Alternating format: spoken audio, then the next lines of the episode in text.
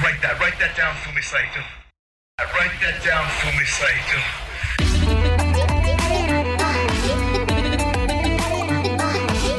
Hi, everyone. Welcome back to Write That Down. I'm Justin Knipper. I'm an editor over at Fight Game Media. I'm a staff writer over at F4W Online. I am back with everyone's favorite historian, broadcast journalist, pro wrestling author, Mr. Fumi Saito. We're back with what may be considered a long overdue episode on the history of the Funk family, the Funk brothers, Dory Funk Jr. and Terry Funk. So last week we did this kind of I call it a primer episode on NWA in Japan, NWA's perception and influence in Japan.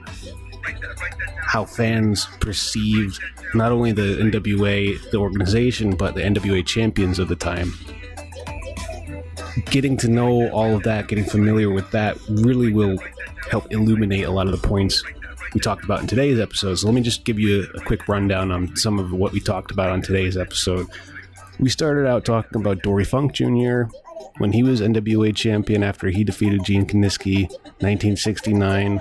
We talked about in Japan, Dory Funk Jr.'s kind of relationship, I suppose, to Tiger Mask or the Tiger Mask character and his appearances in the comics and how that kind of built his mythos with the fan base at the time.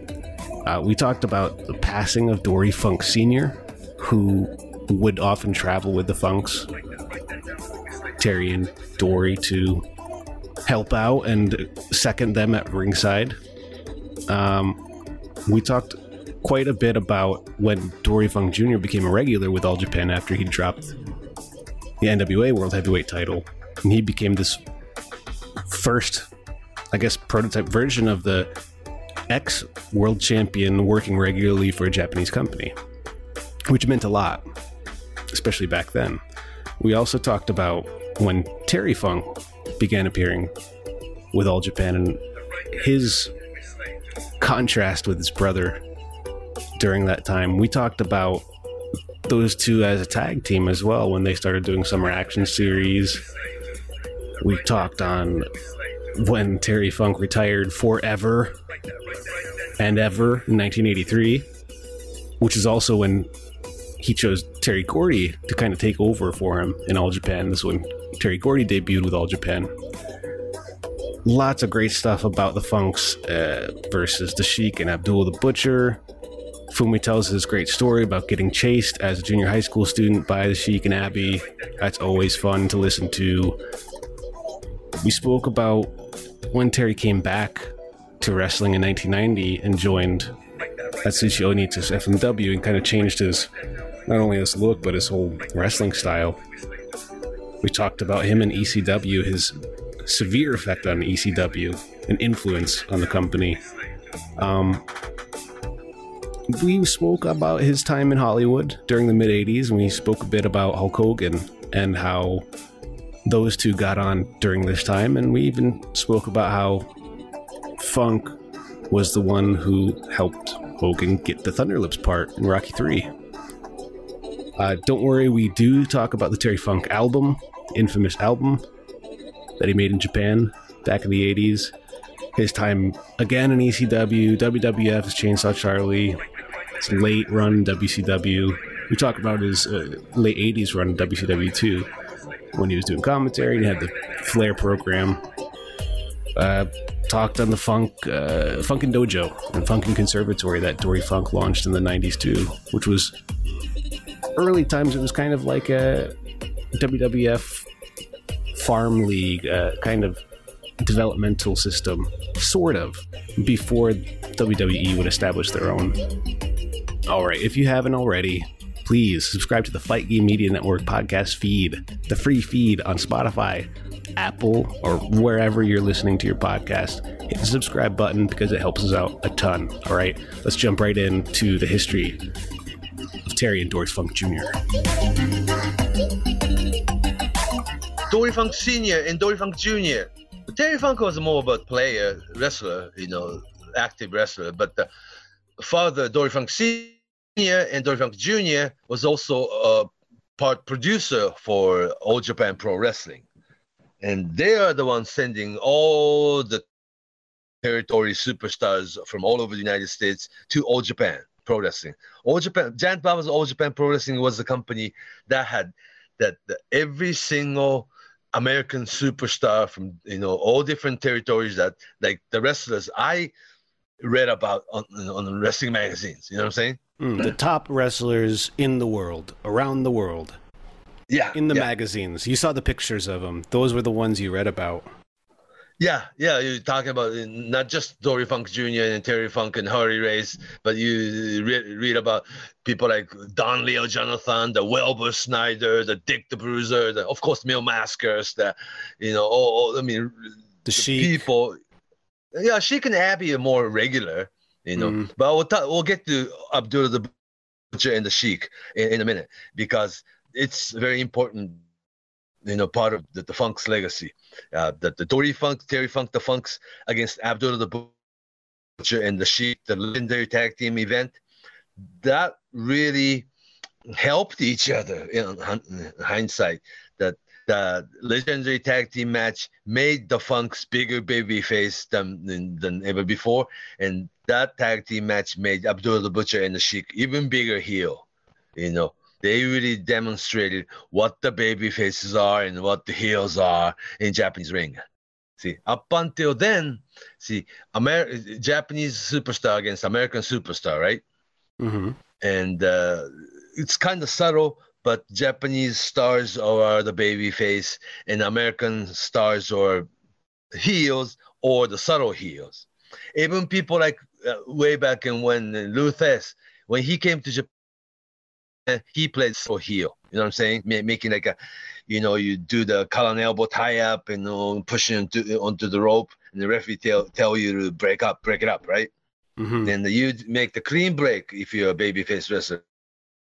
But even for Lou Thesz's case, that he pushed the elbow onto guy's face and pound, you kind of do a um, t- teeny push, you know, as you break off the, you know, from the Mhm. rope, and showing the message of subtle heelness. Yeah, not entirely clean break. But Right, It was right, a little that- that- rough. and also then you keep doing you know giving uh, certain like uh, gestures and cer- certain sending certain signal to people that he might play dirty hmm but those are the individual superstars but basically up until 70s it was always japanese against american huh but the funks were and i should say i should add mil mascaras but the funks terry funk and dory funk were the very first complete american babyface I see. Oh yeah, of course. You know, Giant Baba and Jumbo Tsuruta against the Funks happened so many times, but the both team worked like babyface, right? hmm And uh, so they still work against each other. But the the Funks against another American team, the Funks are always like automatic babyface. Hmm. Yeah, goes back. Go back. Let's go back to the NWA, you know, title match at the, the World Heavyweight Championship thing being like undisputed, the closest thing to undisputed World Heavyweight title. That uh, it's like my childhood memory. The comic book series of Tiger Mask. Mhm. There are two two different uh, things. That the animation, you know, TV animation series of Tiger Mask and the comic book series of Tiger Mask. Actually, they had uh, comic book series and animation series had two different ending. Okay. Yeah. So which uh, which came out first? Um, actually, comic book came first and became so popular it became animation. I see. But the, yeah, but the animation runs so fast in, two, in so many different episodes and so many different characters, including fiction fictional wrestlers, that actually they surpassed uh, the the comic book version. So they became two different stories almost. Ah.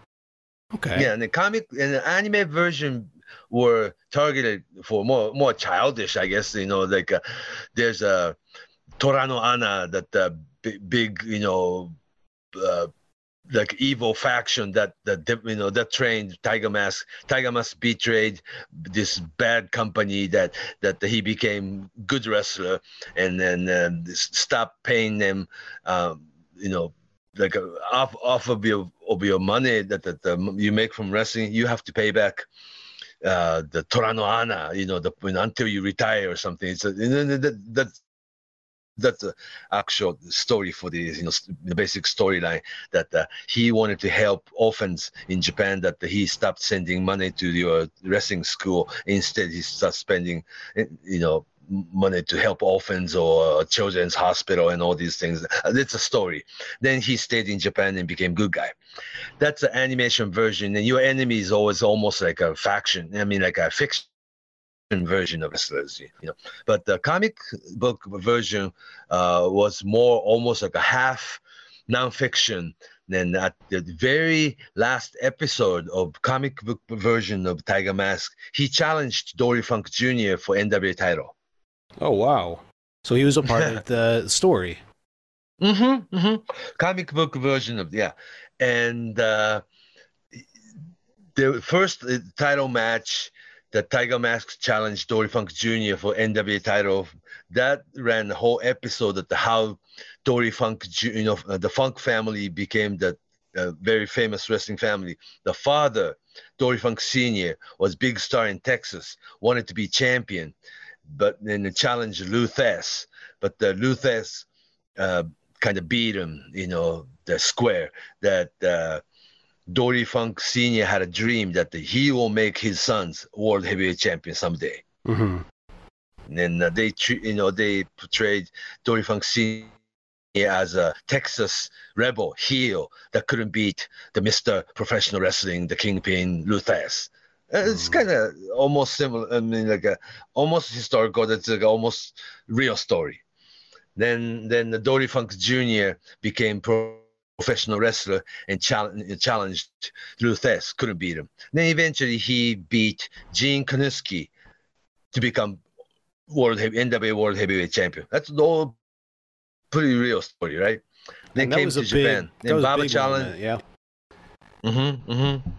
Yeah because up until Gene Kiniski, it's an old generation. And 28 year old Dory Funk Jr. finally beats Gene Kiniski in Tampa, Florida to become NWA champion 1969. Then he comes to Japan. This whole real story. And actually, Giant Baba challenges, couldn't beat him. Antonio Inoki challenges Dory Funk, couldn't beat him. Both 60 minute Broadway, but that really established in Japan that, see, Baba couldn't beat Dory, right? Inoki mm. couldn't beat Dory and he takes the world, you know, heavyweight title home. I said, oh my gosh, it's like, even for me as a kid, NWA World Heavyweight Champion, championship, I should say, is something above pro wrestling, right? Mm-hmm. Japanese wrestling. Back to Tiger Mask, the comic book series Tiger Mask. Tiger Mask 2 challenged. You know, that's like a, becoming like a final episode that the, he challenged Dory Funk Jr. for NWA title and uh, he put the abdominal stretch to finish him off, right? Um, mm-hmm. Tiger Mask put abdominal stretch to uh, Dory Funk Jr. Dory Funk uh, Jr. all of a sudden punches out the referee to to to get DQ'd on purpose. Therefore, Tiger Mask beats Dory Funk Jr. I mean, uh, f- for this t- title match but the finish that the outcome was the, the, the DQ finish. Therefore, the champion retained the title. Mm. Kind of hollow and, victory. Yeah. Then right in between the you know first title match to second title match, he was going. Tiger Mask was going to challenge, uh, you know, for the second. I mean, th- there were two two title matches lined up. One in Japan, one in Tokyo, and one in Osaka. Just like real history, right? Mm. between two title matches, he visit his orphan's home. Then he got in a car accident, and uh, Naoto Date dies. Mm-hmm. And that was like, and he he he got killed by uh, the the big truck, and uh, he threw the mask out of his pocket, so nobody knows he was Tiger Mask, but he dies, and uh, Tiger Mask no shows Dory Funk uh, title match was the second title match was Dory Funk Jr. That was the end of the story. Oh, what a story! Yeah, yeah. But uh, that that part that the champion, world champion, get DQ'd, you know, on purpose and to keep the title was like, wow, that was new for kids, right? Hmm. That's right. You need to pin the champion or the pinfall or submission is the only way uh, that you you can beat the champion. Uh, count out finish, uh, uh, you shouldn't say finish, but the, the count out or the DQ, uh, you can you can win the match, but you can not win the championship. We Hmm. learned that. I mean, something about the real world, huh? Anyhow, that uh, comic book series Tiger Mask was so big. I think that helped Dory Funk Jr.'s name in Japan also. That guy really is the world heavyweight champion uh, from America, and that the Japanese wrestlers, Jan, if it's Giant Baba or Antonio Inoki or even the comic book hero, hero Tiger Mask, couldn't beat him. Almost untouchable world champion. Interesting, Like- huh? like a like a folk hero almost like the the mythos of Dory Funk Jr. before you get into the ring you sort of knew that already Yeah, yeah, and then he, he beats Gene Kiniski for NW World Heavyweight Title for the first time in 1969, right? He really comes to Japan that year. Then uh, for real, uh, the Giant Baba challenges, Antonio Inoki challenges, and both couldn't mm, beat Dory Funk, and he take he, he took the title home. Wow, right? Hmm. I mean, 1969 version of Giant Baba and Antonio Inoki. It was before Inoki opens his New Japan Pro Wrestling and Giant Baba opens his All Japan Pro Wrestling. It- it- you have to wait another three years to happen. Hmm. But so, but Inoki and Baba were together in JW, you know, Nippon Pro Wrestling JWA. But uh, that that's a company that the Tiger Mask worked for, too, you know. And uh, yeah, but the, um, we're talking about Dory and Terry Funk this time. That the uh, Dory Funk Jr. was your childhood real world heavyweight champion. For most most the, like uh, wrestling fans today, they're over age 50. You know, th- that's how NW is being looked at, and uh, world heavyweight champion means in Japan. You know, Yeah. I think after Dory Funk, it's a little bit different of a topic, but that style of, uh, I guess, promotion or, or or getting a foreign star over by putting him into a comic book and talking about him like a character, that also happened along with the Abdul the Butcher, the She, Mil Mascaras, Pedro Morales, who he's the one who taught the drop Todd kick. Giant Baba drop kick. I don't know if it's true, but uh, yeah. But I remember yeah. I've seen the you know the artwork and it's like they're training out in the woods and it's it's yeah, kind yeah, of camping out in mountain. Yeah, Hmm, and the campfire and the giant Baba playing guitar or something at something night. like that. Yeah, it was very. I mean, could it be true? I mean, it's not that far fetched. A lot of people believed it though. It's believable. It's believable Oh, enough. oh yeah. And instead of just saying it or talking about it on the broadcast, making it into a comic book, over think and over. Yeah, had Well, a very worked different effect. yeah, different effect, and uh, the as a, if you experienced you know Dory Funk Jr. as NW World Heavyweight Champion as a kid, that really stays in you forever. Mhm. Really, yeah. And right when Jumbo Tsuruta, after 1972 Munich Olympic, he, he turns pro, right? And young Tomomi Tsuruta, um, after a few months of training in Japan, he was sent to Amarillo, Texas, to be trained under the Funks. Hmm, Oh, true, right? that's true. And yeah, and that was when Dory Funk Jr. Drop, dropped his title to Harley Race for the first time, Mhm. 1973. And right after Dory drops his NW World title to Harley Race for the first time, um, Dory Funk Sr. passes away for real, you know, Mhm. in, in Amarillo, Texas. In, in, in, in, and that's like, wow, um, Dory Funk Sr. passed away.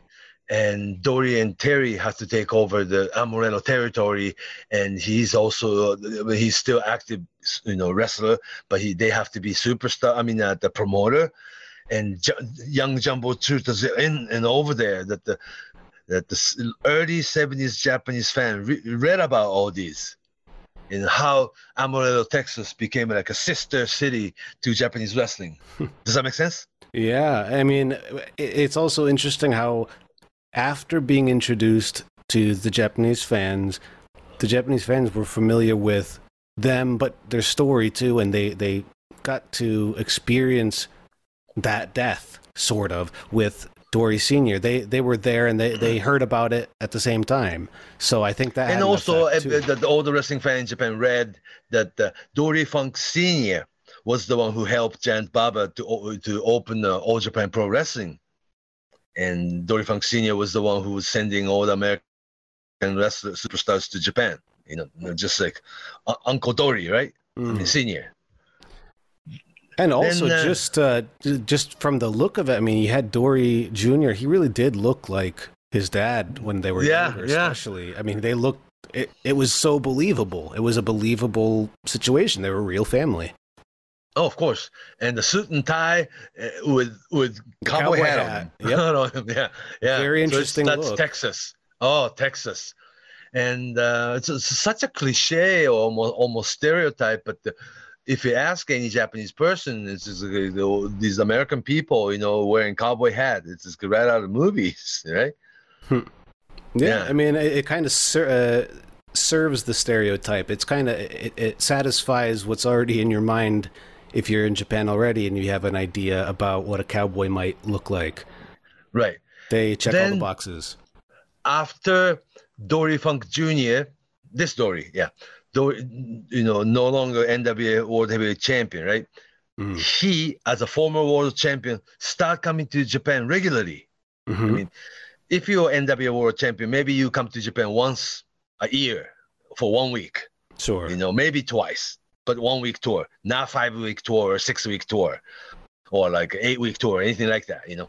That the Dory Funk Jr., famous former real world heavyweight champion, start traveling to Japan three or four or five times a year. Oh my gosh, he's all Japan regular and working babyface because hmm. everybody knows that he's the one who trained Jumbo Tsuruta. Yeah. Three years later, let's fast forward three years. 1976, former sumo superstar Genichiro Tenryu Mm. uh, qu- quit sumo wrestling and turned pro wrestling, you know, uh, turned to pro, pro wrestling uh, under Giant Baba. Giant, instead of Tenryu making any, any debut match in Japan, he was also sent to Amarillo, Texas, to be trained under the Funks again. That's another. I mean, so that's that the sister territory, you know, story continues. Jumbo was sent to Amarillo to be trained, you know, by the Funks. Tenryu uh, was, was sent to Amarillo uh, to be trained under the Funks. And what was interesting was was though that when Jumbo was in Amarillo, rookie Stan Hansen and rookie Bob Backlund were with them. Hmm. And when Tenryu was sent to uh, Amarillo uh, to, to be trained under the Funks, Ted, young Ted DiBiase and Tully Blanchard were there with them. Mm. I mean, this is not fiction; it's all real story, and it was in magazine. It's like so. Ted DiBi, you know, people familiar with Ted DiBiase as, as like a fan fam- family before his first, you know, appearance in Japan. And uh, wasn't uh, DiBiase? Wasn't that Tenryu's first match with Ted DiBiase? Right in, in in America, yes. Mm-hmm. Yeah, Yeah. ten minute, ten minute TV match because both rookie. Mm.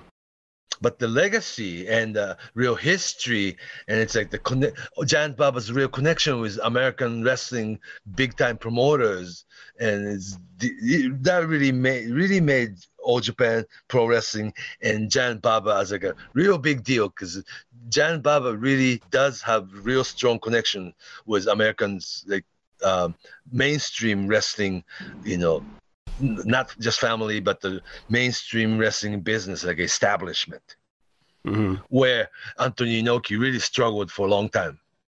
Yeah. Mhm. Yeah, he uh, the Baba family, All Japan. That was the connection to the NWA. Going into Yeah, the 70s and yeah. 80s. and uh, All Japan Pro Wrestling was the only company that in that, that brings in NWA World Champion. when it was Harley Race, Harley Race, and Harley Race dro- drops title to Jack Briscoe. Jack Briscoe comes over, you know, and w- when Jack Briscoe was beaten by Terry Funk, and Terry Funk, you know, comes comes back as NWA champion. Oh, of course, Terry Funk was regular. Uh, with All Japan Pro Wrestling at the time, but uh, while Terry Funk was NWA World Champion, he couldn't come because it's another myth of NWA World Champion that uh, your your bedroom is your airplane. Hmm. Yeah, you travel so much that uh, you'll be sleeping on the plane. Hmm, hmm. Not so far from truth because you traveled a lot then, you know.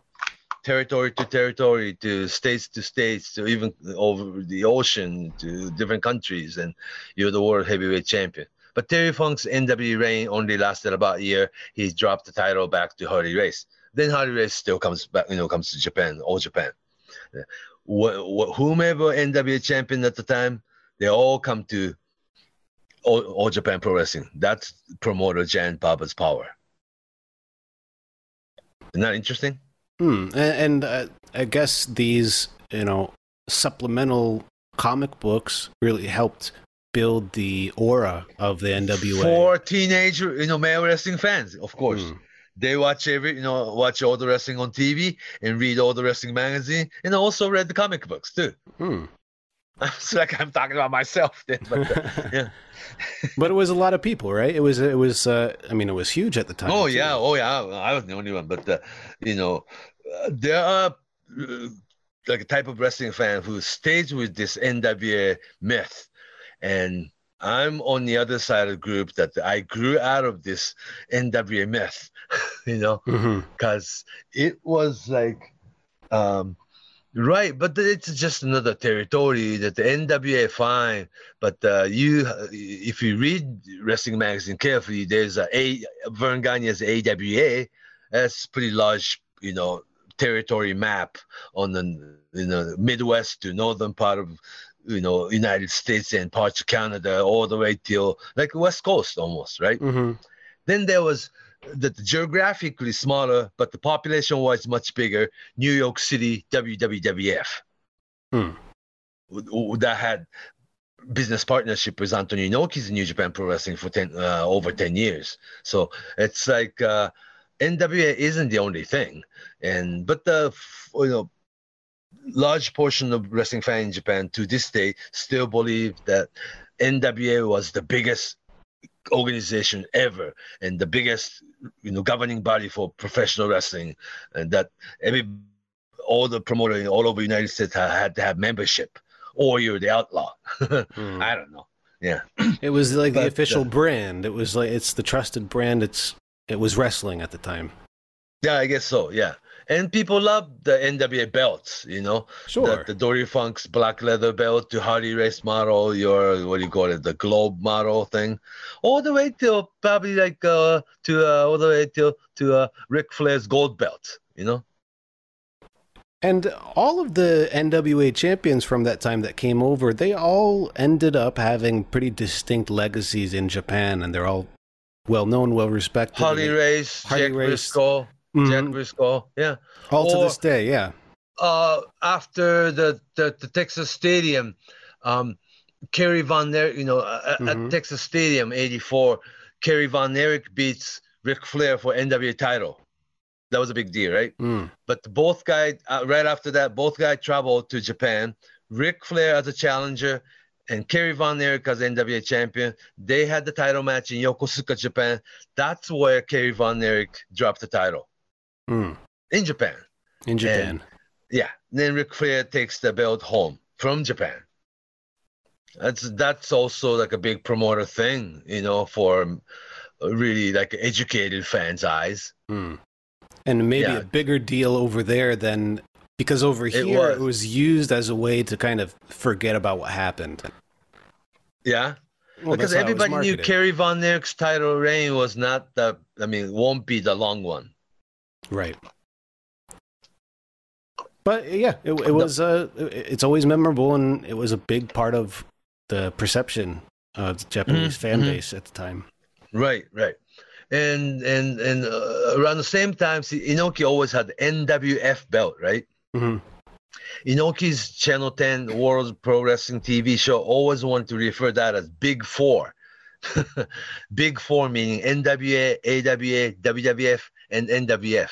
And the, the TV show wanted to treat N- Inoki's NWF title as part of Big Four. Hmm. Not?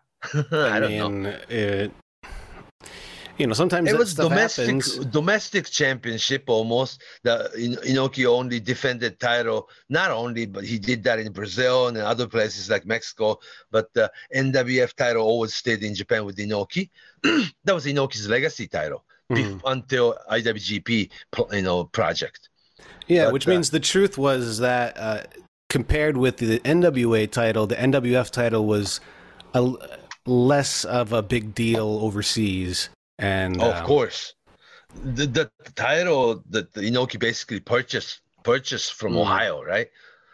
But on the, on one hand, I mean that title became kind of synonymous with Inoki himself. The look Yeah, yeah, for that was seven his years. belt. Yeah. Yeah, that was his belt, and the challenger was really strong. Like you know, Andre the Giant, uh, Stan Hansen, the, uh, whomever came to Japan at the time, that he beat it all, you know, beat them all, and also against Japanese superstars like strong Kobayashi, the Kintaro Oki, the the Inoki really put the you know title online and defended, and and the NWF title was big deal within Japan. But they had to deal with this Inoki against Bob Backlund, you know, you know, program in Japan. That the, how he could beat Bob Backlund and how could he get out of it, but not losing it again. You know what I'm saying? Hmm. But another that's another subject for another day. We, we can talk about that a little bit in another another, another episode. We're talking about the, the Funks. The Funks, Ter- Dory and Terry was every bit bigger superstar as when he when they were world heavyweight champion. They come to Japan three or four times a you know year for all Japan's long tours and work babyface, and that made existing big heel like Abdullah the Butcher big big deal too. Because now you know how to- complete babyface work and complete heel work, you know, and uh, it was kind of J- Terry Funk, uh, Abdullah the Butcher program really complemented each other. They made Terry even bigger star and Abdullah Butcher, you know, even bigger star, and all the heels. Uh, American heels that, that came in that, that if you work against Terry Funk, you're automatic heel. Hmm. And this was Yeah. in all Japan. Oh, Japan, yeah, all through 70s, well into 80s. And also, um, the Funks brought in young Dick Slater and Ted DiBiase to be Funk family. They young young Dick Slater and young Ted DiBiase, they worked just like Terry Funk. Hmm. The punch, the elbow drop, the spinning toe hold, double arm suplex. You know what I'm saying? Hmm. Yeah. It's like a mini version. Uh, Dick Slater, at least, was like a mini version at one point of what Oh. Terry Funk was. Yeah. Like a right-handed, right-handed Terry Funk. Hmm. Terry Funk's southpaw, so he, he does everything from left hand. You know, the Hmm. boxing punch and everything. That uh, Terry Funk, uh, that the Dickie Slater rather, he worked just like Terry Funk, but right-handed person. But the same color tights, same you know, like a very similar ring boots, and same fluffy curly hair of seventies. All right, let me ask you this. Yeah. When did Terry Funk and his singles career break a little bit away from Dory Funk Jr. and his singles career? Because, of course, the older brother had to outshine the younger brother for a little bit, but Terry Funk. He went on his own path and had a, a different sort of career, even though they were both Um, NWA champions. When was it in Japan, at least? Uh, they didn't really separate. Actually, they, they were, were a tag a- team for a long time, right? tag team for a long time, but uh, they were also individual, you know, single superstar too. At the same time, So when did Terry start to break Because- out? uh, it's, a, it's like almost like a character differences. Dory Funk Jr. always quiet, calm, never, you know, like appeal to to the audience or anything. He's just always quiet, and uh, he just does everything like quiet, cool, and works. Whereas Terry Funk is more exaggerated, you know, that he laughs, he cries, he bleeds, he's so emotional that the, it's like a, it was always Dory Funk who calms his brother down. Mm-hmm.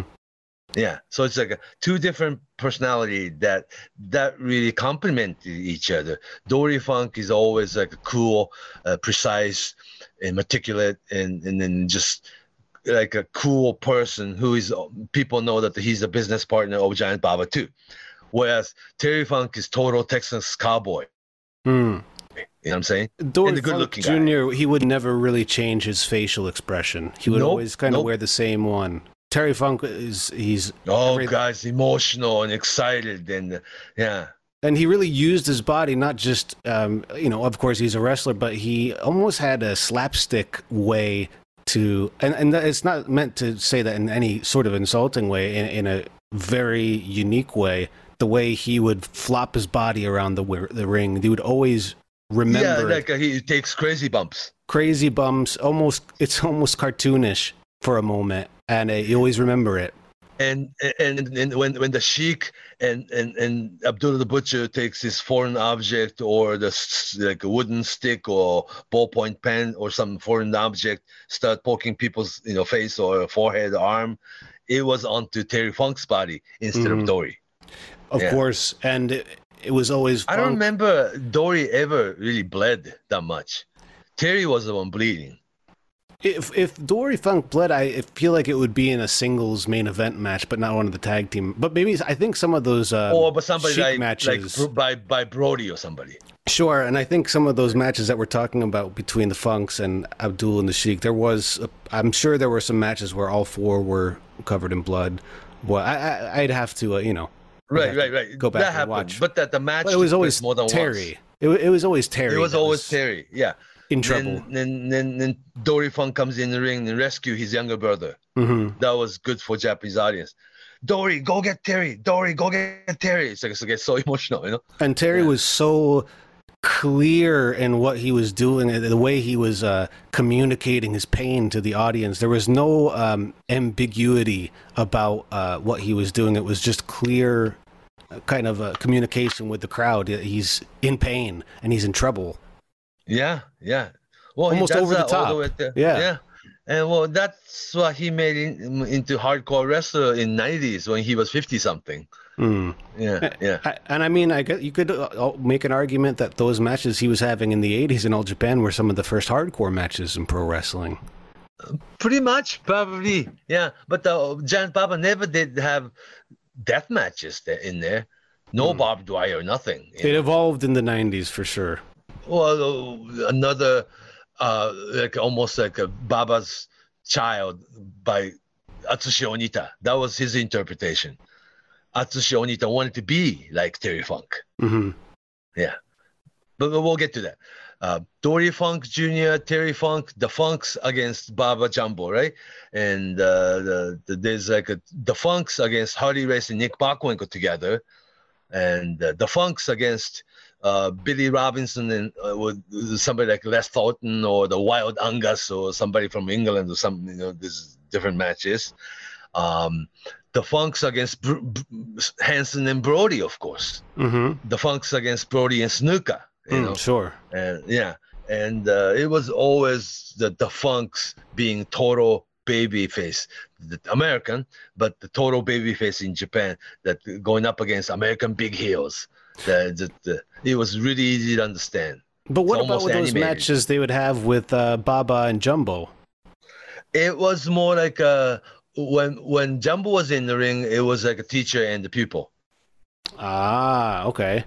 Yeah, yeah. Because uh, if you remember uh, forearm smash, elbow smash thing that the Dory Funk does, mm-hmm.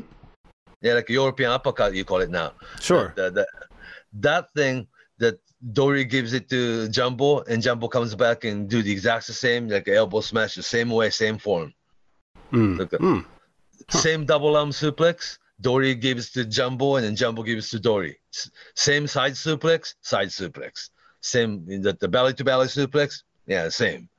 Yeah. Or the sometimes re- reverse suplex. You bridge up, and and you gets up and gives you know then rolls up into your backslide or something. It's just something scientific they call it then. Mm. Yeah.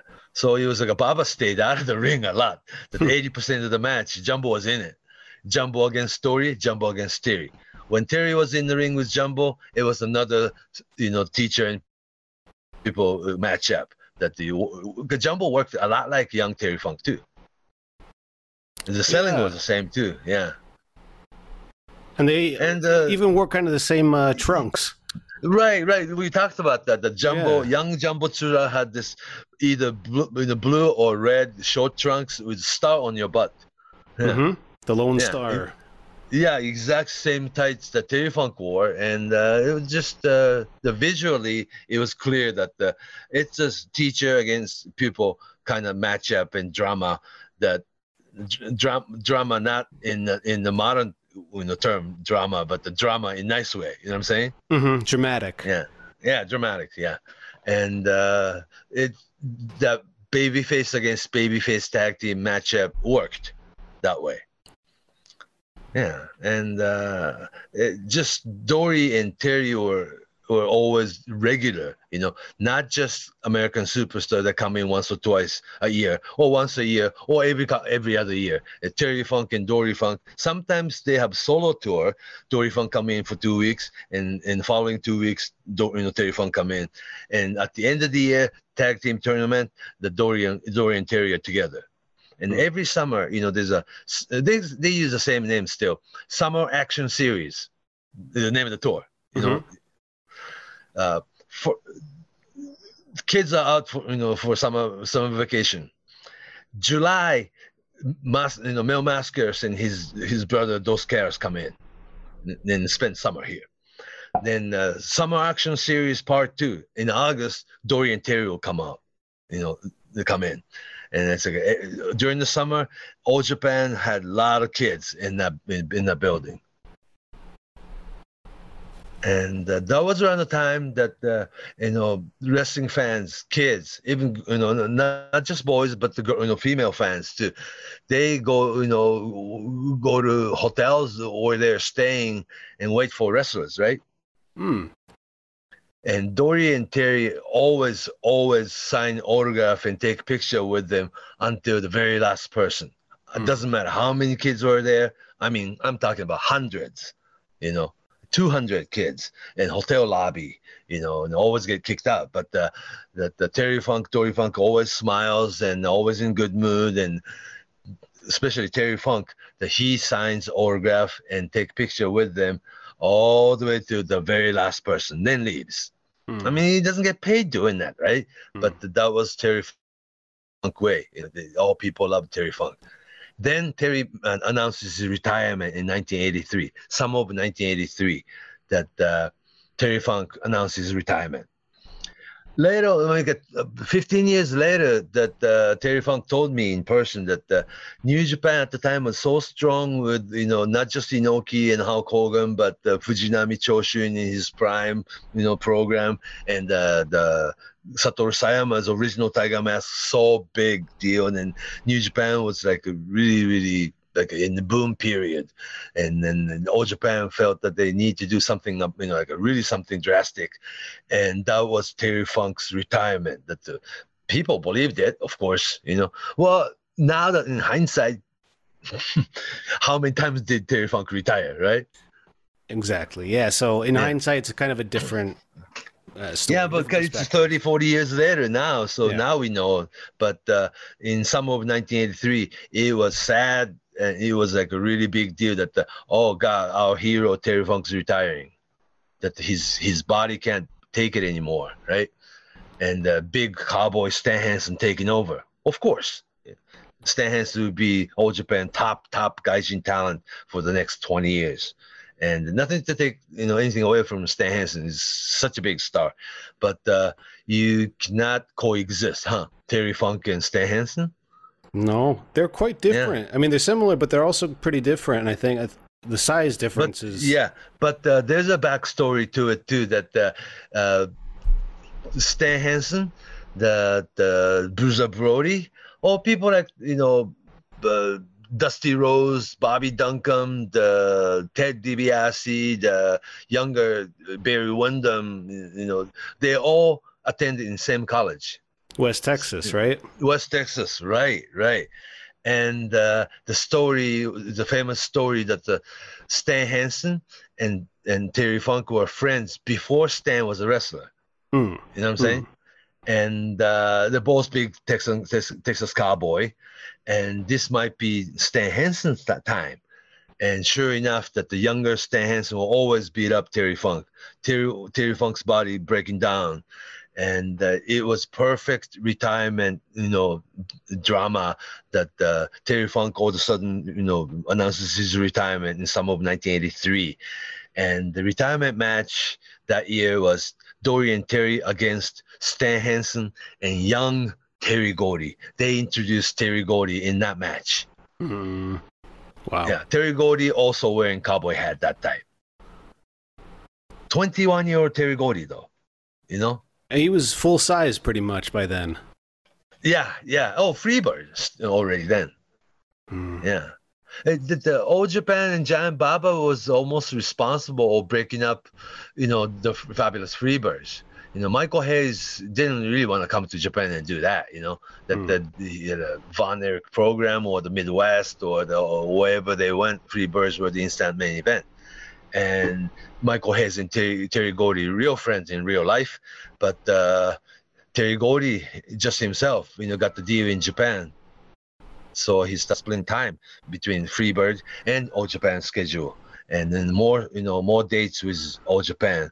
That spelled the end of Freebirds. And but the Freebird had a Freebird, you know, fabulous Freebird had a third member, Buddy Roberts. But later on, that the gorgeous Jimmy Garvin became one of the Freebirds too. So Mhm. uh, the Terry Gordy and Michael Hayes re- remained friends in real life, but uh, more and more Terry Gordy became All Japan wrestler. Uh, I mean, beginning of '80s. Yeah, Hmm. are you following me? And Funk had Terry Funk had a very that very emotional, very dramatic uh, retirement inside the ring. The forever promo. Forever, forever, forever. Oh, yeah. Oh yeah. Oh, it was So- a big, big retirement, and that was featured in the movie Beyond the Mat. Mhm. Remember? Mhm. Yeah. Uh, Beyond the Mat was pretty much about almost Terry, Terry, Funk. Funk's Terry Funk movie, right? Yeah. Right. What was interesting is though that the older brother Dory did not retire, and from that point on, Giant Baba and Dory Funk became regular tag team, Mhm. Yeah, and Jumbo and Tenryu became regular tag team. And by then, mid '80s, Jumbo switched his trunks and boot, wrestling boots from this star and you know star and spangle and the blue, you know, red and white and blue, uh, to black trunks and black boots Hmm. matching tights and trunks with Tenryu, and they, you know, Kakuryu, Ka- Kakuryu combination and Jumbo and Tenryu became the regular tag team to be international tag team champion until Tenryu turned on him. But that takes uh, takes a while. And even with Tenryu and Jumbo together as a team, even though those are two Japanese wrestlers, there is that funk influence on them as well and their wrestling DNA. Oh yeah, because everybody knows that the both guys were different, uh, mean, 73 and 76, uh, three years apart, but they both were trained under the Funks. So that kind of uh, funk feeling, that's still with All Japan, even without Terry Funk being there. So Yeah, and not just for Japanese market, but the people know people knew how big the the, the Funk family meant hmm, in in wrestling business in America. You know, yeah. This uh, that that's this whole all Japan Giant Baba's establishment kind of thing. That uh, he is the one who has a great strong connection with American wrestling and wrestling business in America, which wrestling came from, in, Hmm. right? Hmm. Yeah, because whereas Antonio Inoki's New Japan Pro Wrestling is more of a domestic feeling, like a Japanese movie, you know, Mhm. when Giant Baba's All Japan kind of imports Hollywood movie, right? right. And Right. use pro wrestlers uh, from America as they were in America. I mean, if whether it's you know Wahoo McDaniel or, or Dick Murdoch or Dick Harley Murdoch Race. orig- yeah, originally worked for All Japan. And all these, these super, American superstars, you work like you uh, being read on magazine. Whereas when American superstars come to Inoki's New Japan, all of a sudden he start playing heels because Inoki's complete domestic, uh, like a Japanese, I mean samurai, you know, babyface, right? hmm That the Inoki beats him right away. No big rivalries. yeah, Just like Hulk Hogan, same method. yeah. Well, the the Hulk Hogan learned it from Inoki, I, I think. That uh, Inoki and Tiger Jeet Singh program lasted over a decade. Then Mhm. uh, at the same time, Inoki against heel Andre the Giant. I mean, in his prime, Andre the Giant worked heel, amazing, amazing heel and monster, and also wrestled pretty good. And uh, uh, younger Stan Hansen, you know, who eventually switched sides. But uh, yeah, uh, they were the program. But other NWF title match challengers, Inoki beat everybody right away. You know, Mhm. so it's not like Terry Funk, Dory Funk kind of, you know, friendship. Oh, I guess that the you, know the only American that the Inoki used as an uh, more of an establishment was Karl Gotch and Lou Thesz. That's it. hmm hmm Yeah, like a strong style, the uh, like a birth of strong style, make wrestling into legitimate contest. You know, we learn from Karl Gotch. You know, you know what I'm saying? It's different method, but they're almost same. You know, philosophy. But uh, uh, all Japan had Dory Funk, Terry Funk, and all the American I mean, mainstream. Uh, like a big territory, you know, superstars. Inoki always had that their own American crew, and the, only one who had any any influence was Karl Gotch. I mean, like a decade. I mean, like a generation or two younger than Funk's, right? hmm Yeah. And he was kind of older at the time too. I mean, he was wrestling, but it wasn't uh, as regular. Oh, Inoki against uh, the, the, nine, early 70s, Antonio Inoki against Karl Gotch single match. Hmm. Koro was 47, 48. Mm. In one single match, Lou Thesz had had against uh, against uh, Antonio Inoki was like Lou Thesz was 59. You were there yeah. for that, right? Yeah, I was there as a kid, of course. I went to watch Inoki against Karl Gotch too. I was Hmm. fifth grade, sixth grade. Inoki Sakaguchi against Karl Gotch and Lou Thesz together as tag team match. I was there. Yeah, I was sixth grade. How about the Funks? what are your memories of seeing the Funks live? Uh, being chased by Abby, I had so, so, such. Oh God, it was like people run for real because you don't want to be chased by the Abby and and Sheik, you know. And then we, you know, my buddy from school and I got chased by Abdul the Butcher when, when I was like a fifth grade, sixth grade, and we really ran for real, you know. then we laughed so hard that it was this is like I thought it was the greatest thing. It's a different feeling because when the when Karl Gotch come to Japan, you sit and watch the deity, You study. you know. Oh yeah, no, almost like a, it's like almost a priest, Roman Pope or something, like somebody, right? Mhm. Yeah, you get serious about it. What you're watching, what you're watching is really, really serious. You better be serious too Mm. behave.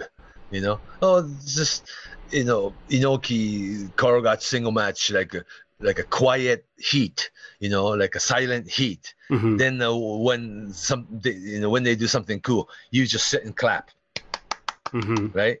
Whereas Terry Funk and Abdul the Butcher, the Sheik, you just have to scream. You know, Hmm. this is a different kind of feeling. It was chaos. Oh, I loved both. You know. Mhm. You just Different style. Oh, and also you expect different show when you go to different you know company. Yeah, there were big stylistic differences. Yeah, so it was like a Friday night wrestling on Channel 10 and a Saturday night wrestling on Channel 4. Two different things. Mhm. Yeah.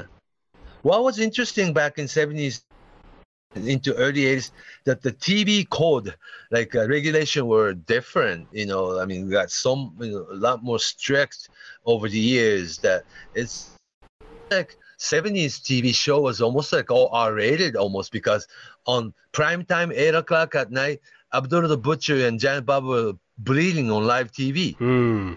Yeah, it was pretty, I guess, graphic for the time, huh? I think so. Oh, the same thing uh, about Antonio Inoki against Tiger Jeet Singh. Both guys bleeding on national television. And there's some maniac Network with television. a weapon, uh, like a knife or a fork or a saber. Or, or a saber, of course. Yeah, Tiger Jeet Singh. Yeah. Or Abdul the Butcher takes something out of his boots, you know, mm-hmm. Or Yeah, pencil. uh, ballpoint pens, I mean, and, or, or the chair shots to your head. sure. Yeah. It was pretty, and I think there was. Uh, it started uh, Japan with a high tolerance for in-ring violence at around that time because it was violent in certain parts of the states, but not on television. Can't be. Yeah. hmm In the picture, right. yeah, at the house shows and in the picture, sure. And depending Yeah, on they the didn't really take it easy on TV, you know, until like 80s. And then uh, other force that, that changed the, the, the content of wrestling. It wasn't the wrestling company, but the TV didn't want it anymore after mm-hmm. probably mid 80s. Yeah. See, Ricky, Rikidozan's days in you know late 50s into 60s, they did have you know the blood on TV, and evidently 1963 when Freddie Blassie bit Great Togo's head in color television, the big, beginning of te- color television, people died, you know, Hmm, watching. they were it. shocked. Yeah, yeah, and like, it was people actually had heart heart attack. Of course, they had older people and had existing condition, and the television itself was still new. And the color television, 1963, just color version being introduced. Somebody watched. It was not actually Freddie Blassie, but it was the the Great Togo who bled. yeah, because that was his thing. People didn't know about, right? Mm. Yeah, but that that really happened. It was not fiction.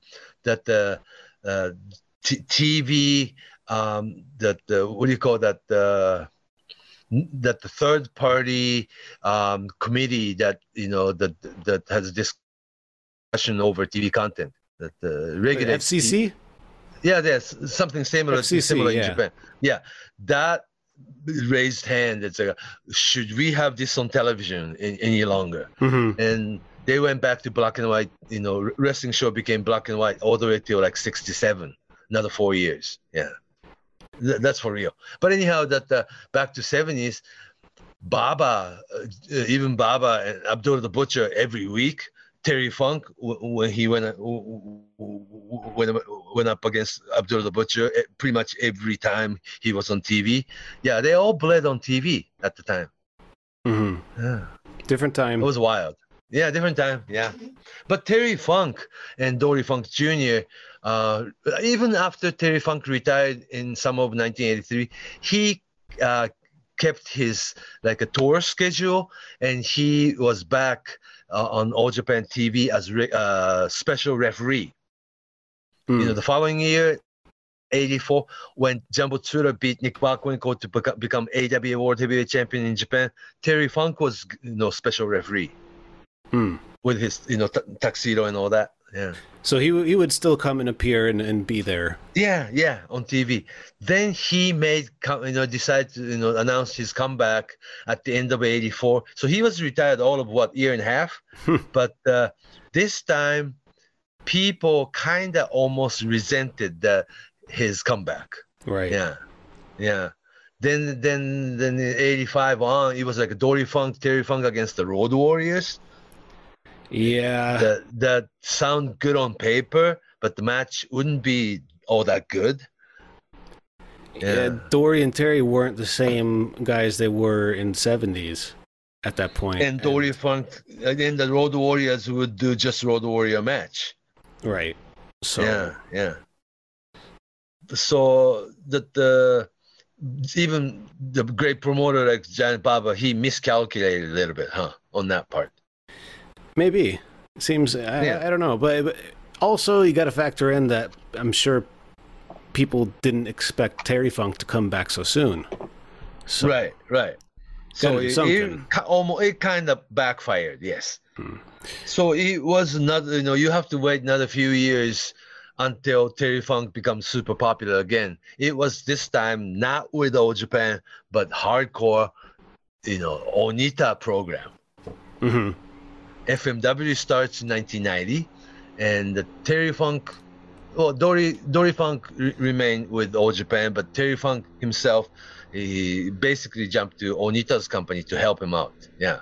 Mm. While Onita, you know, see, Onita too retired with his, you know, the just knee injuries and all these things, and he was gone for like five years until he made FMW and he made comeback. What he did was complete opposite of what Baba would do. You know, I don't want to say it, but the, this basic gar- garbage deathmatch ring, total independent style. But Mm. people liked it because you have all kinds of wrestling in Japan. You have, you know, All Japan and, and New, Inoki's New Japan Pro Wrestling, the two major league of professional wrestling. Then you had F, UWF, that it's like a, almost like a, the birth of MMA, right? Mm. like MMA style, I mean, MMA like professional wrestling. Then Onita had this idea that uh, what he would do would be so different that people love it. You know, it's basically playing Terry Funk. Mm-hmm. Yeah. And really playing up the violence. Yeah. Mm-hmm, mm-hmm. The violence level was at the complete uh, opposite end of the spectrum or scale if you compared it to something like UWF. If UWF was sport, this was uh, something else. This was more action movie. And it was What's funny? Yeah, what was funny that the that hardcore or the the or serious wrestling fans will watch all of it though. You know, you know, w- one weekend you go you go watch UWF and get serious. Then next weekend you go watch Onita, and probably uh, following week you you go watch All Japan Women's Wrestling. Sure, and all of those shows were pulling lots and lots of people, huge crowds. And 90s peak period again. Yeah, early 90s was so strong. Well, All Japan Women had network channel, Channel 8, Fuji TV, which is Hmm. good. But the Onita and Akira Maeda, you know, UWF, they survived without television. That was amazing. That was like a VHS and rental video era. Mm, that's right. Yeah, yeah. And also video trading for US fans, huh? Uh, But also, I guess if you're gonna run your most of your shows in Tokyo, it's a big Or bigger city like Osaka, the yeah. Yeah, that that might be big enough that you might be able to do it between uh, like videotape sales and ticket sales, domestic ticket sales, because the cities Mm-hmm. were they were big enough and they were pulling in crowds just like New Japan and All Japan were, sometimes more. Yeah, they did not run as many shows as All Japan and New Japan. No? All Japan, New Japan always, always ran 150 to 200 shows a year. Whereas, you know, Onita's one tour lasts what, uh, 10 days to two weeks. Mhm. But they videotape it all. And then, uh, yeah, because each and every death match meant something, right? Mm. You have to watch it on, on video. Yeah. And they became more extreme, you know. Yeah. Then- more acting. Uh, uh, Onita was more dramatic before the match, and there would be the little mini movie. Oh yeah, of course. Yeah. then you bring in real Terry Funk, like aged Terry Funk, Mm-hmm. Longer Yeah. hair. long tights, Mm-hmm. goatee. Yeah, And uh, not even walking well. You know, and not shying away when the match from starts, the yeah. He not but no the, when uh, the match starts, he can move. sure. He was doing moonsaults. Oh, he didn't start doing moonsault until he was 53. So how old Yeah. was he when in 1990? At this point, this was uh, was he in his fifth? Mm, Yeah, he, he's in, in, in yeah, because when Terry Funk retired in 1983 for the first time, he was like 38, 39. okay, let's Yeah. see. And the 93 so 10 year plus. Is, is like yeah like and 49 50 yeah. Yeah because when when Terry Funk was part of ECW he was like a 53 54 55 hmm remember? Yeah. Then ECW picks up uh, the, the, the almost like a start well they'll change style a little bit later on but the the original Paul Heyman idea was like FMW hmm bunch of no-name wrestler, but you do the ext- extreme things. Then eventually it became Extreme Championship Wrestling, and Terry Funk was like a father figure there. Mm. Yeah, he was sort of the the legitimate outsider who came in to kind of coach their stars. Yeah, living legend of professional wrestling. Yes. Mm. Had a people like Tommy Dreamer. Yeah. Tommy Dreamer and Raven yeah, and Cactus. Jack, Sabu. Sandman. Yeah. Yeah. So it's like uh, had another strong run, big comeback this time. Yeah. So Terry Funk, Dory Funk, you know, just went to separate way, you know. And Dory Funk was never really full-time wrestler in America after 1980s. He always worked Japan, no, but he didn't really uh, the, the work many dates in America anymore. He was running wrestling school in Ocala, Florida. Mm. Yeah. And also was sending, you know, talent to All Japan. Yeah. And also it was Stan Hansen, Bruiser Brody's prime time, you know, that uh, Dory and Terry are a generation older than Brody and Stan. Mm. Yeah. So it's the early 90s. Terry Funk is doing uh, more and more FMW. He does do ECW, and he got, comes back and does IWA a little bit too. Yeah, IWA Japan was a spin-off uh, of FMW that the people and the group of people and the promoter and producers who weren't happy with Onita's FMW, and uh, along with Victor Quinones uh, as a as a producer, they formed IWA, IWA Japan. It was strong promotion. You know, they ran stadium card you know, at the Kawasaki Stadium. So they basically stole the idea from Onita that they run Kawasaki Stadium. It's interesting. You don't run Tokyo Dome. It's a Kawasaki Stadium that the outdoor baseball stadium, like much like Puerto Rico. Mm-hmm. Mm-hmm. Yeah.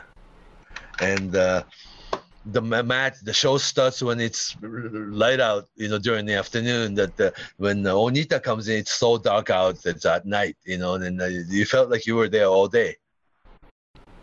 It was a different experience than any of the, I guess, the big two at the time. Yeah, yeah. I think it's a like a hypothesis and a, almost, you know, like a wild one. But uh, if Bruiser Brody was around, he would probably join uh, either FMW or IWA Japan. You think so? Yeah, I think so. Terry Gordy was a part of it. Yeah, right. After Giant Baba started using him, right? Mm.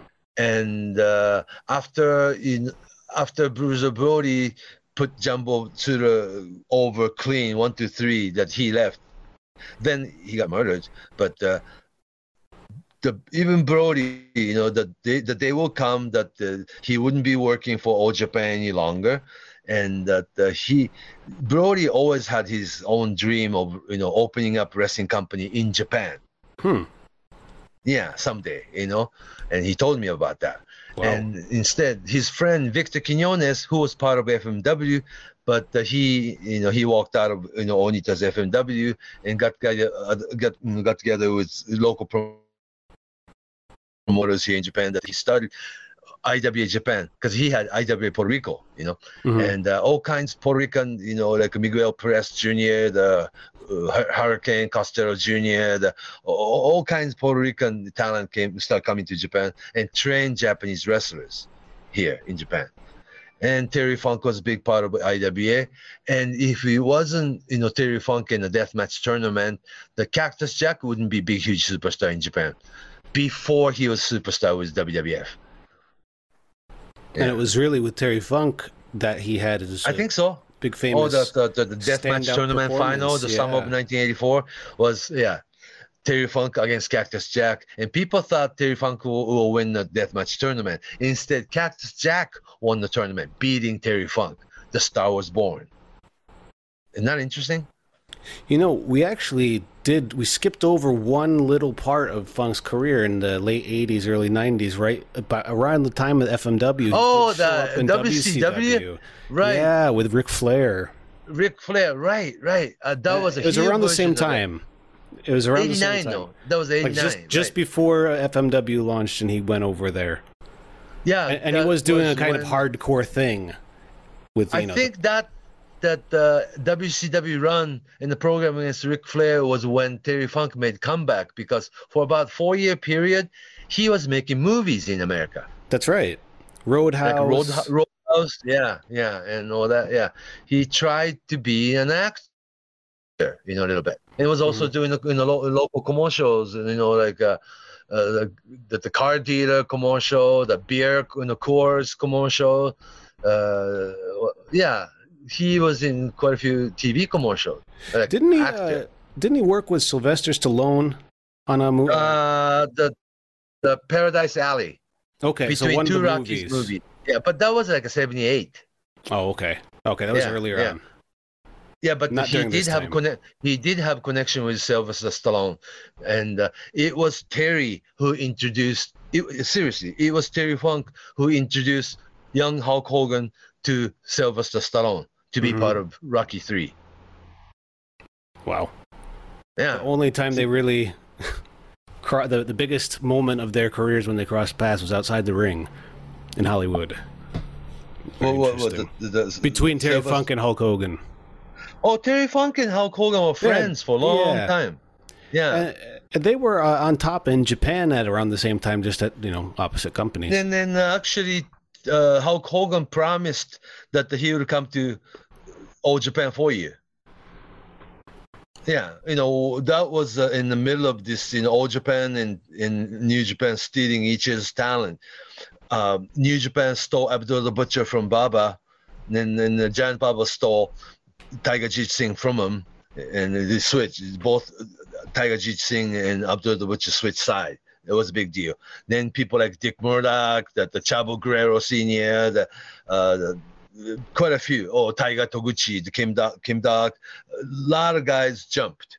Oh, Hmm. you know, jumped fence, and it, Terry Funk asked young Terry uh, Hulk Hogan, another Terry, Hulk Hogan, why don't you come to All Japan and join us, right? And he was going to be a big surprise appearance for 10 year anniversary All Japan show in 1982, I believe. Yeah, because both companies starts 1972, so the 10 year anniversary show should have been 82 then.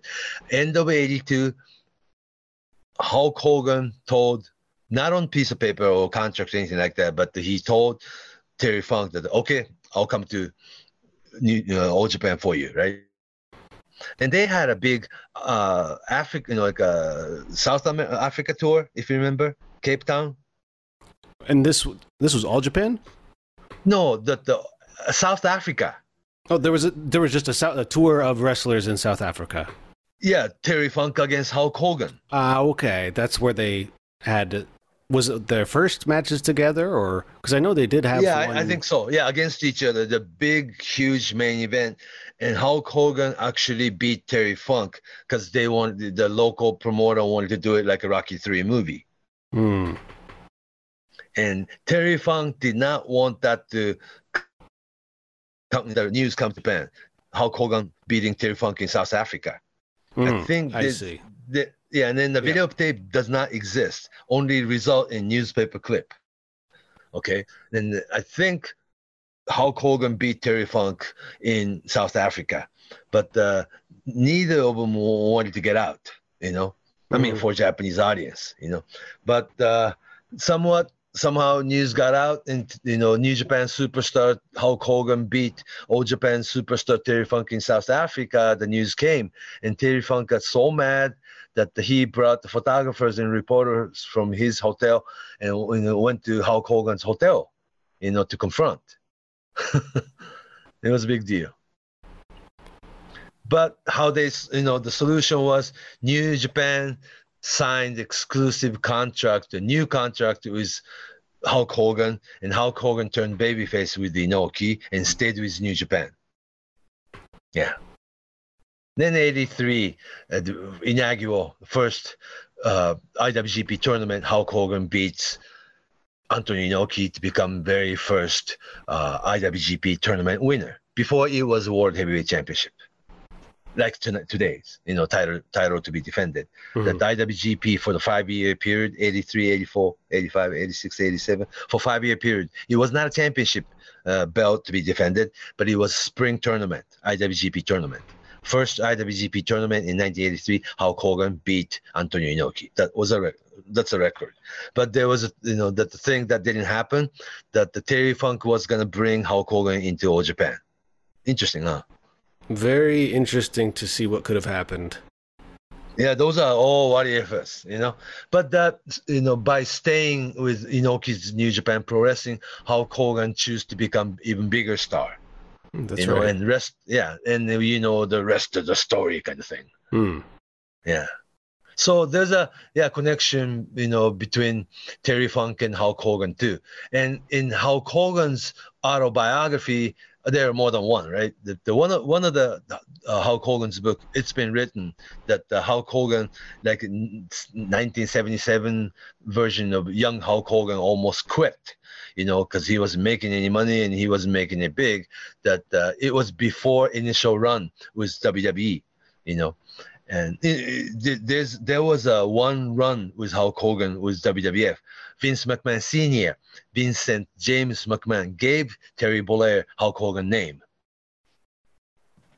But before that, uh, Hulk Hogan, before Hulk, he was Hulk Hogan, he was like a, the Terry Boulder or some that he almost quit, and Terry Funk told him not to give it up, and uh, yeah, and uh, Terry Funk was like almost mentor to young Hulk Hogan, Terry Bollea, I should say, and it, that portion of history is largely forgotten or being so overlooked.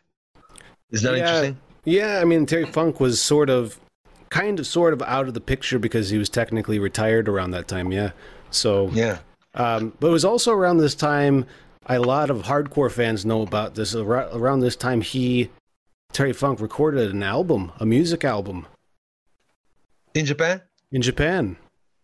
it was Kind of like a uh, cult classic these days. Yeah, it was a music album, but it was like a broadcast, you know, like a almost like a radio, like pro wrestling broadcast was on on the record too, And, I mean, and him and him talking in the record.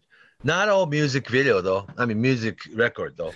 I, I mention it to uh, add to how big Terry Funk was over in Japan. That the fact that Yeah, was- only wrestlers who cut music, you know, like LP records. Today's fan don't know what the LP records are.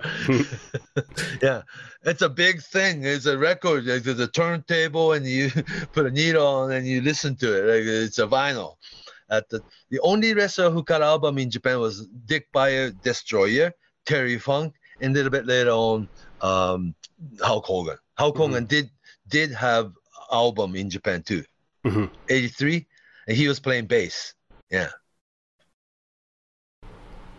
so, that's that tells you how big terry funk was and he is Oh, absolutely. Yeah, even when he Yeah. wasn't wrestling, and uh, then he he did gradually come back and make it into the ring. he had the more one more you know like a run yeah solid run A couple appearances in WCW. mm-hmm. And made match with Ric Flair. ecw yeah like uh, put ecw on the map and then even a little bit later on in the late 90s that with cactus jack mick foley mankind that uh, terry funk had his chainsaw charlie run a little That's bit too. right. He had the Yeah. the late the Attitude Era uh, And appearance. put the put the pantyhose over his head, you know, like mask. Yeah, and uh, Had a long flower- underwear, like long john. Yeah, underwear and chainsaw. Chainsaw Charlie. Chainsaw at the izakaya in Japan. I remember Terry Funk talking about. Uh, what do you think about Chainsaw Charlie? What? Hmm. Chainsaw Charlie. It's like he already had the idea. I don't understand why he had to change. Well, Terry Funk, they wouldn't be Terry, you know, the, the Vince McMahon wouldn't let you be Terry Funk, I don't think. I mean, why wouldn't somebody let Terry Funk be Terry Funk? I don't get it. I mean, I get it, but I, I also Then again, in Terry Funk's mind, working WCW is something that uh, it's not part of Terry Funk legacy. Mhm. When you work WCW and WWE, you become one of the WWE Monday Night Raw talent, like a cast of your weekly drama. Mhm. Yeah. So Terry Funk did have run one run 1984 and 1985 run, you know, as you know Terry Funk and Hoss Funk, you know, Funk. Hoss Funk, that was Dory. Yeah, yeah, yeah. Like WrestleMania 2, WrestleMania 1, WrestleMania 2, that era, they did work WWF. Yeah. When they were running what 300 shows in th- you know A team, B team, C team, 3 Mhm. different cities. Yeah, and the Funks were part of that too, a little bit. Yeah, but I don't think really that that the- Terry Funk and Vince McMahon saw eye to eye. I don't think. I mean, different generations, really. The Terry Funk came up and, and And also, Evolved Vince the McMahon NWA didn't really times. respect the Funks the way he should. it didn't seem that way. I mean, he, they were presented like, um, you know, One of the guys. yeah, just opening match guys. Uh, you know, uh, that often Bad. that was often the deal when any ex NWA stars would come in. They would be Yeah, because WWF and Vince McMahon does not take care of the character that was developed elsewhere. right. It's Yes. not WWE invention. You know what I'm saying? hmm Yeah. So not as traditional when it comes to like a legacy and a family name and uh, whatnot. Well, Yeah, I can see shame. that though. I, I get it. Yeah. It's just um, it's just one way of looking at things, I guess. But it was wrestlers who respected Terry Funk. Right. So it didn't really matter Yeah. that much in the end. Right, right. And also Terry Funk made some cash. Sure. Yeah. And uh, yeah. he, he'd show up uh, a little after that in the late couple, the last couple of years of WCW. Yeah, it's because he was able to make money. It was Hmm. the very end of you know WCW because they were making crazy, you know, they are paying crazy money to all the wrestlers. Mm. Yeah, you know, the guys who are not on Monday Night Raw making like a seven hundred fifty thousand a year. Yeah. Crazy, crazy, yeah. But that that he that Terry Funk wasn't so crazy about Monday Night War, or neither Vince McMahon's WWF or Ted Turner's WCW. You know, he was not interested in it. Mm. Yeah. Um, uh, by this time in the '90s, too, Do- uh, Dory Funk had the. Uh, when was it that he opened the Funking Conservatory, his wrestling school? Late nineties, Was it late officially. '90s? Yeah. Yeah, yeah, officially had a ring and TV WWE. studio and yeah, yeah, training talent, and uh, he had a uh, like a TV studio like set up so he can have his own Bang TV. Bang TV. That's yeah, right. yeah, yeah. So that was his like a little child. I mean, like a, his like like his little project. I think not little, but uh, his own project in Ocala, Florida. hmm Yeah, he chose to do so. And there were And some also he- uh, stars that came out of that eventually.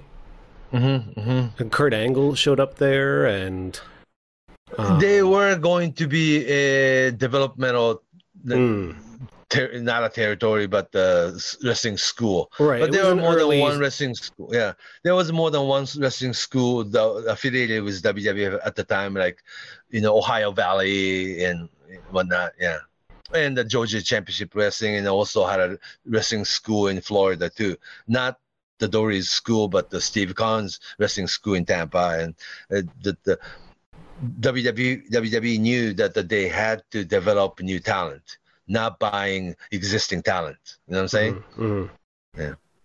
But in the middle of the, all these changes in wrestling business, Dory Funk was Dory Funk, and Terry Funk was Terry Funk. Hmm. That's yeah. right. Yeah. And then he still lives in Amarillo, Texas. Terry Funk. Yep. Still, keeps in touch with all the Japanese friends, though. Yeah. Yeah. Yeah, I mean, a, a group of like all like over the years, you know, who made a lot of friends in Japan, non-wrestler friends that became friends with Terry Funk. That he calls up Terry Funk once a week just to say hello. Mm. Yeah. He's still that well respected. Oh, very much so. Yeah. And Terry Funk looks like Terry Funk, and also it's like a, it's really good to see aged Terry Funk. You know, young Terry Funk, blonde hair Terry Funk was a superstar. The curly hair, you know, brown hair Terry Funk was good. That the the Funk's Funk Terry Funk was good. The hardcore Terry Funk was long, you know, like a goatee and long tights was good. Bandana. That- Yeah, and then aged Terry Funk, today's Funk with all gray hair and all that, still Terry Funk. And uh, yeah, we love him. Yeah, I'm a I'm still a big fan of Terry Funk. I don't am. know anybody who doesn't like Terry Funk. I mean, uh, especially if you grew up with any of his phases of his career, if they were uh, active, he was active and he was a big star when you were a fan. I mean, And I and there aren't that many wrestlers who were who were emulated as much. You know, a little bit of Terry Funk in a lot of wrestlers. But he couldn't really be emulated completely. There's no um, Terry Funk Jr. Oh no, not not that, but a little bit of Terry Funk here and there. You know what I'm saying? Mm-hmm. Yeah, punch, emotion, sure. bumps. Yeah, the way Um, he carries himself, I think. and Yeah. also um, the way he carries himself, or or doing things that are unexpected at his Yeah. age. He was always uh, willing to go over the top. Yeah, I guess his adrenaline goes. yeah, Um, there's also and his impact in Japanese culture. I mean, he was kind of a, a based on a, a character in a comic. Oh, book. Terry Man. Terry Man. oh, in- comic book, Terry in, Man? in Kinnikuman. Yeah, yeah. That the Terry Man is completely terrifying, and his action figure still comes out to this day. Yeah, and and Yeah. again, we mentioned it last week, but there's also Mens Teioh Terry Boy, who was kind of like the the mini. Not that big of a star, but the, yeah, yeah. But the, everybody wants to do the double arm suplex. You know, if you're, you know, uh, if you grew up watching '70s wrestling and '80s wrestling, spinning toe hold, yeah, and uh, the punch, yeah. When you were growing up, did all the kids try to do the spinning toe hold on each other And double arm suplex on the playground. in the playground? yeah, of course. well, the Yeah. double arm suplex I didn't expect on the playground. That's hardcore. Oh, the, you know, like when you go to like a gym, you know, go to gym, gym, uh, high school gym with gymnastics mat. Ah, sure. Yeah, you, you do the suplex, and also the cowboy hat and cowboy boots and Wrangler jeans. You Mhm. bought it, you know. I bought a pair, of course. He's the guy. He made it cool. Yeah, yeah. He was always That's cool. probably why Stan Hansen's a part of the reason Stan Hansen's big is that that uh, he's like another big, huge cowboy. Yeah, hmm from Texas. Yeah, pretty similar. You know, different but similar. Yeah. Terry was um, like what's the word that I, I don't want to just say crazy. He's not crazy, but he was always um willing to go where the other wrestlers wouldn't go. Yeah, yeah. He was extreme in a lot of different ways. Uh, And, His personality, it was his way of within. Terry Funk boundary, he evolved. You know, And Always. He always Yeah, and adapted. it's stayed pretty relevant. Yeah, yeah, without Throughout- changing it. throughout a long time, he, he's. I mean, think of the the important generations he was a part of since the seventies. Yeah, seventies, eighties, nineties, and twenty first centuries, and now it's twenty twenty two. Yeah. Even a couple of years ago, I heard he, he was in some match with Jerry Lawler, and they were blowing fire at each other. Remember that? Texas, that is a Tennessee program that also had. It's like a almost spin-off of Terry Funk Legacy. Yes, he had program against Jerry Lawler since seventies. Whenever he traveled to Tennessee, he had the program against Jerry Lawler. That made Jerry Lawler a big star too. You know, I mean, helped Jerry Lawler in a certain way. That's right. The, and there's also got to mention the uh, empty arena match. Oh yeah, the idea of empty arena, yeah, and you uh, nobody's there, but you videotape it, right? Mhm. and do the craziest thing. Oh, they came up with a lot of ideas. Uh, I mean, that's definitely- stand, fighting Oh, yeah. in concessions, concessions with hot dogs and ketchups and all that. Mhm. Yeah. So I think, yeah, he the Terry Funk influenced Jerry, Jerry the King Lawler too, and the Tennessee style itself. Yeah, he had a he left an impact wherever he was able to stay and and be on television for. Yeah. Oh yeah. I hope that uh, well, the people, you know, the younger listeners out there, and get the idea of what Terry Funk is today, or the Funks, of course. You know, older brother Terry, uh, Dory Funk, Dory Funk Jr., and younger brother Terry Funk, and and uh, two brothers that uh, I mean, the one's young uh, with the Dory Funk was all, almost bald when he was uh, in in 30s, and uh, Terry Funk was on was the one with a lot of hair. You know, they look pretty different, but you could tell this is like older brother. So always like older brother, and younger brother would you know, would do younger brother would do. You know, yeah. Um, Funk's huge, huge influence in Japanese wrestling culture it's almost you know I feel like we hit a lot of topics, and I feel like did we get everything? Because I mean there are no, no, that's impossible. That I is think, impossible. You know, the, we threw yeah Terry, uh, the Terry Funk and Hulk Hogan in it, Terry Funk and Ric Flair in it, Terry Funk and ECW in it, and Terry Funk and IWA Japan in it, Terry Funk and WWF in it, Terry Funk and Vince McMahon in it a little bit. and you know what? On each of those topics, we could probably do a separate episode on each of those. And then the whole episode of it, yeah. Um, yeah, uh, Terry Funk is unique, and he's he's still kicking, and yeah, it's amazing. So, if we left anything out, or if you have questions or anything, reach out to us. So, if you wanted to reach out to us, Fumi, how can we reach out to you? On Twitter at Fumihiko Dayo, F U M I H I K O D A Y O, Fumihiko Dayo, or just Fumi Saito on Facebook. Please message me first.